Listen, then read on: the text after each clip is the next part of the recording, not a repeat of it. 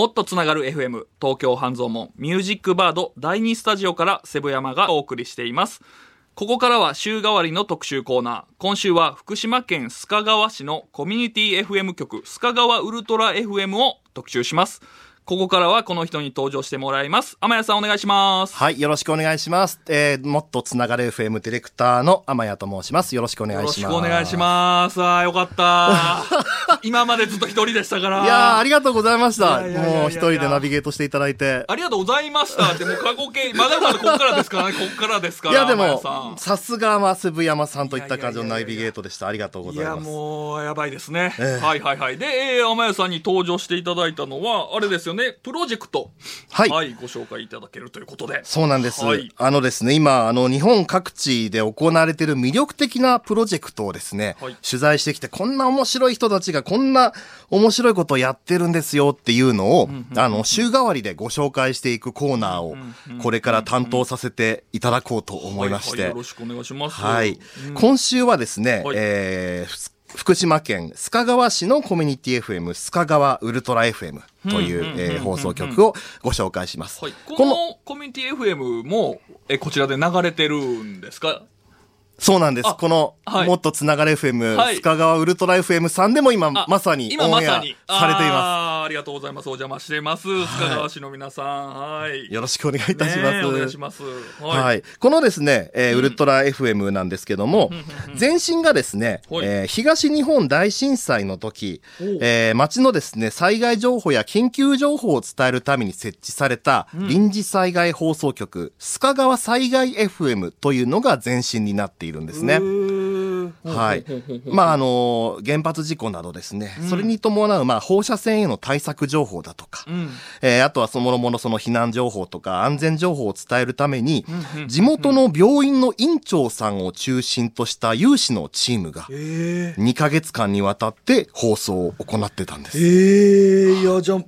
う大事な放送局ですよね。そうなんですよ。で、臨時災害放送局っていうのはその災害が起きた時に、うん、そういう緊急の情報をいち早く住民の人に伝えるために、うん、特例的に作られる、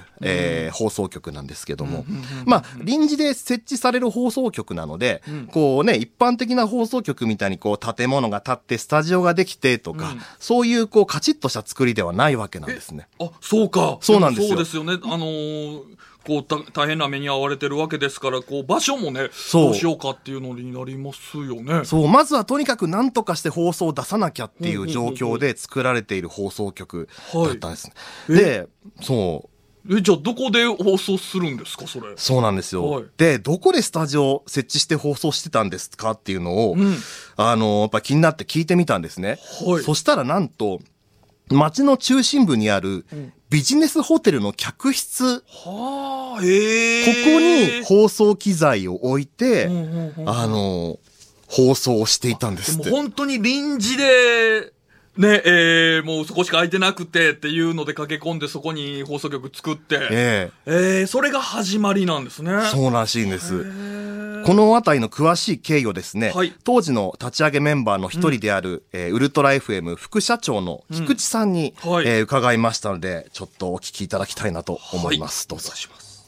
あるホテルの10階を貸し切りまして、お客さん来ないんでね、でそのホテルの部屋の、ベッドを全部出しまして、シングルからツインのベッドを出しましてそこを放送室にスタジオにして、ホテルの10階から2ヶ月間放送したと。実際関わられていた方っていうのはその放送の経験がある方たちだったんですか？いやゼロです、はい、もうみんなゼロです。音響とか機器類に関しては、須賀川消防署さんの指令室のやっぱその送信とかあるんじゃないですかとか、あとは街の中の、音楽とか流すのには、CD 屋さんも関わりましたし、あとは本当になんていうんですかね、有志というかなんとかしなくちゃいけないなという人たちの集まりでもいろんな人です、はい、その公立病院の院長先生も関わってということで、持ち分野の中で、2ヶ月間なんとか放送したというところという。いやいい話ですね。すごいですよね。もうなんとかして放送を出すっていうことで、ちょうどそのまあ震災によるね、まあそのいろんな、まあ当時は風評被害なんかもいろいろありました。それでこうお客さんの足が遠のいてしまって空き状態になっていた、その須賀川市の中心部にあるビジネスホテル、10階建てのビジネスホテルの最上階10階のフロアを丸ごと、使って、なるほど、丸ごと。その、臨時災害放送局を立ち上げたと。だってそれをやってる人たちも、まあ、プロの人たちじゃなくて、まあ、CD ショップのね、店員さんとか、消防署の指令室の担当者とか、皆さん出てきてというので、まあ、ね、みんなもうで、やれる人がやっていこうという、もう、無償でみんなやってるわけですもんね。そうですね。もう、須賀川の街にその情報を伝えるために、とりあえず今自分がとりあえずできること。はい、まあね、本当にその、消防署の指令室の人なんてね、普段だから119番とか受付ってどこどこ行ってくださいとか指示を出す人、機械に詳しくて指示が出せる人、自分はそれができるから、じゃあ、放送を送り出す技術周りとか全部やります、みたいな。いや、ちょっと、これ、いい話すぎませんか、これ。ほんとちょっと聞いただけで、うわ、すげえって思いますよね。すごい、だって何か本当に物語、映画のね、ストーリーのような、やっぱり、本当に事実ってやっぱり感動的なね、いや、素晴らしいですね、こちら。ね、なるほど、なるほど。そうなんです。こうして、まあ、立ち上がった須賀川災害 FM、ね、こうして地元の、まあ、正確な情報とかね、あとはその須賀川市の、まあ、内外から寄せられる様々な情報やメッセージ、あとね、須賀川、まあ、須賀川に限らず、まあ、いろんなところにね、来ましたけど、まあ、アーティストの皆さんからのね、その歌のメッセージとか。ああ、なるほど。そういったものがこう連日放送されて、で、須賀川の人たちのここの心の拠り所としてこう機能していったと。素晴らしい。ねえ。で、まあ、この須賀川災害 FM は、まあ、震災からこう2ヶ月間、放送して、2011年5月に一旦閉局となったんですけども。ほうほうほうほう。なるほど、なるほど。ただやっぱりこれだけ2ヶ月間とはいえ愛された放送局。やっぱり須賀川にこう期間限定ではなくて、みんなの情報が集まる場として、ラジオ局がやっぱりあった方がいいよねっていう声が高まったそうなんですね。まあそうですよね。当時本当にそれが心のね、ありどころだった人たちもいるわけですから、あった方が絶対いいですよね。ね。で、そんな声を受けて、じゃあもう一回この須賀川にラジオ局を作ろうという運動が再び立ち上がって、まあ仕掛け8年。あ、はあ、なるほど。それで、最近じゃあまた復活したっていうことですか、ようやく。そうですね。8年っていうと、じゃあ今年の、今年ですもんね、今年の1月。今年1月に。へぇー。8年の準備期間を経て、再び、ウルトラ FM として。なるほど、帰ってきたと。そうなんです。ウルトラマンよろしく。帰ってきたぞと。帰ってきたぞ、ウルトラ FM。ウルトラって、なるほどね。そのウルトラもかかってるわけですね。そうなんです。まあ、このウルトラ FM ってね、なんでウルトラっていうのっていう感じだと思うんですけど、この福島県須賀川市というのは、このね、名作、ウルトラマンの生みの親である、円谷プロダクションの円谷英二監督の、生誕の地なんです。そうなんですね。はい。あ、じゃあそこに、じゃあこのウルトラはウルトラマンのウルトラなんですね。そうなんです。実は。しかも、円谷プロダクション公認という。そうなんですか？日本で唯一円谷プロダクション公認のラジオ局。そうなんだ。勝手に名乗ってるわけじゃないんですね。そうなんです。あ、よかった。いや、これ大丈夫かなこれ取り上げていくって思ってたんですけど、ちゃんとじゃあウルトラマンのウルトラだという公認のウルトラなんですね。そうなんですよ。素晴らしい。よかった。はあ、本当にもうこの成り立ちだけでも本当ドラマチックじゃないですか。ねえ。いや、僕たまたまね、じゃあ帰ってきたわけですねって言ったわけですけど、本当にじゃあもう帰ってきたウルトラマンみたいな、こう正義のね、ヒーローがもうみんなのための正義のヒーローが帰ってきたんだよっていう意味もやっぱり入ってるんですかね、これね。あ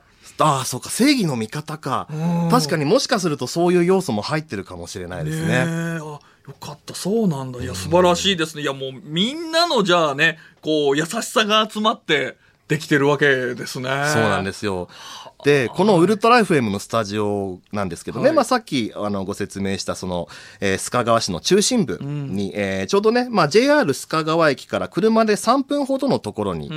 ある、まあ町の中心部がね、そこにあるんですけども、そこにある須賀川市市民交流センターテッテという建物がありまして、これがね、結構大きな5階建ての巨大なホールというか大きな建物があるんですね。でここの4階に入っているんです。でこの手ってですね、先ほどねちょっと触れたこのウルトラマンの生みの親円谷英二監督、この円谷英二監督の業績を称える円谷ミュージアムというのが入っていたり、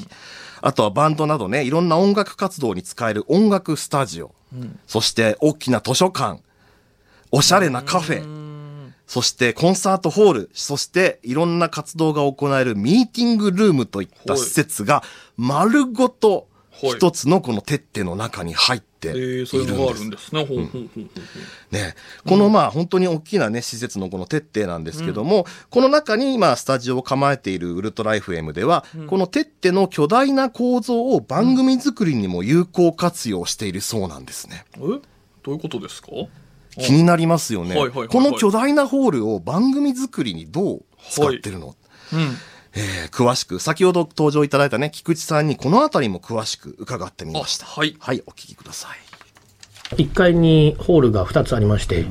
で、下も結構太い通りがあるんですね。あとは正面が須賀川の中心部のメインの大通りなんですけども、そこにもテラスがありまして、正面にそこから全部中継できるように全部コードを引っ張ってきてるんですよ。なので市民の人がいろんな催し物、あるいはライブとかやった時もできるだけもうここから